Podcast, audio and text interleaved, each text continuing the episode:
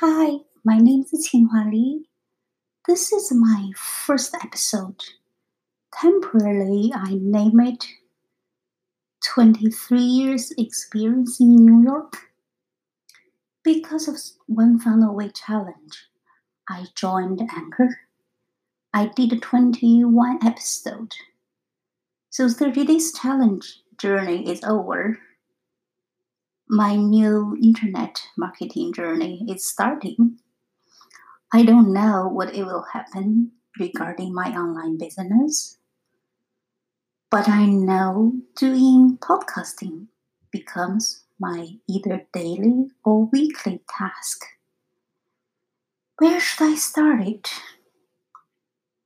What should I talk about?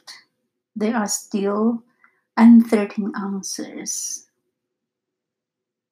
I'm just thinking, I came to New York for almost 23 years. Maybe I should start talking about this. I came to New York with my husband in March 1996. Without doubt, I experienced a lot during these 23 years. The layoff in February 2018 became my turn point like the text message my daughter sent to me. She said, A lot of people find what they really want to do in life after they are not in employment. So you should take some time to think more thoroughly.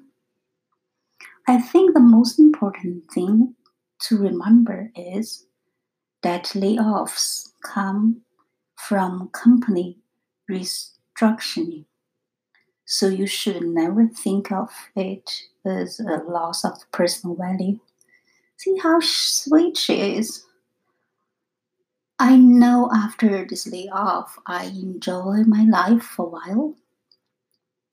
At the same time, I still have at least 13 more years to go to retire, so I have to decide what should I do but I don't know how long to work from home.